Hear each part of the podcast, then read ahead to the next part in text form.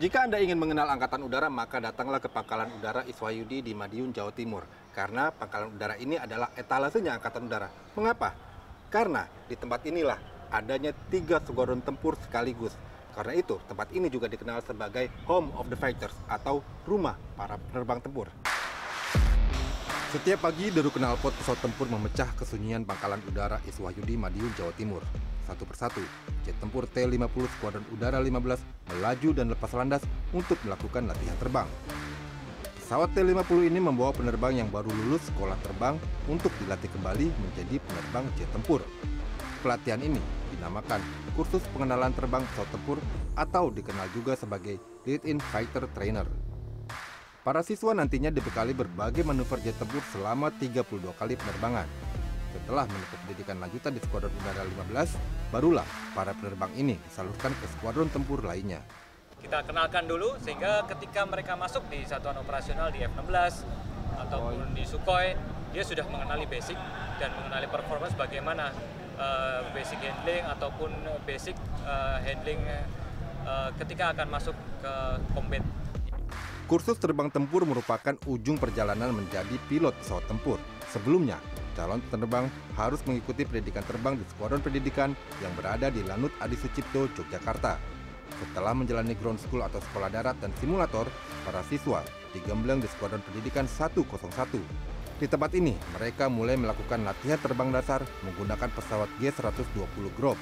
Tentu saja, tidak semua siswa bisa lulus ke tahap selanjutnya.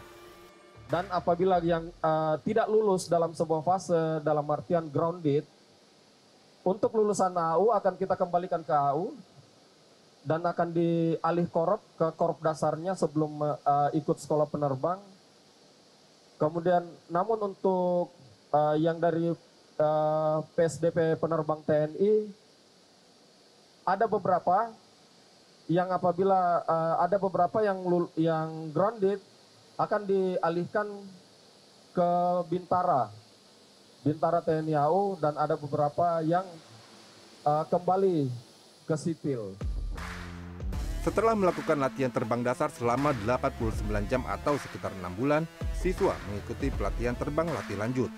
Di sini, siswa menggunakan pesawat KT-1 Wongbi yang memiliki kemampuan aerobatik lebih tinggi. Saat ini, 35 siswa prajurit sukarela Dinas Pendek TNI sedang mengikuti pendidikan terbang. Jumlah ini sebenarnya masih dirasa kurang untuk memenuhi kebutuhan TNI Angkatan Udara. Artinya kita butuh sekitar hampir uh, lebih dari 30 penerbang per per apa per tahun untuk mengawaki ini.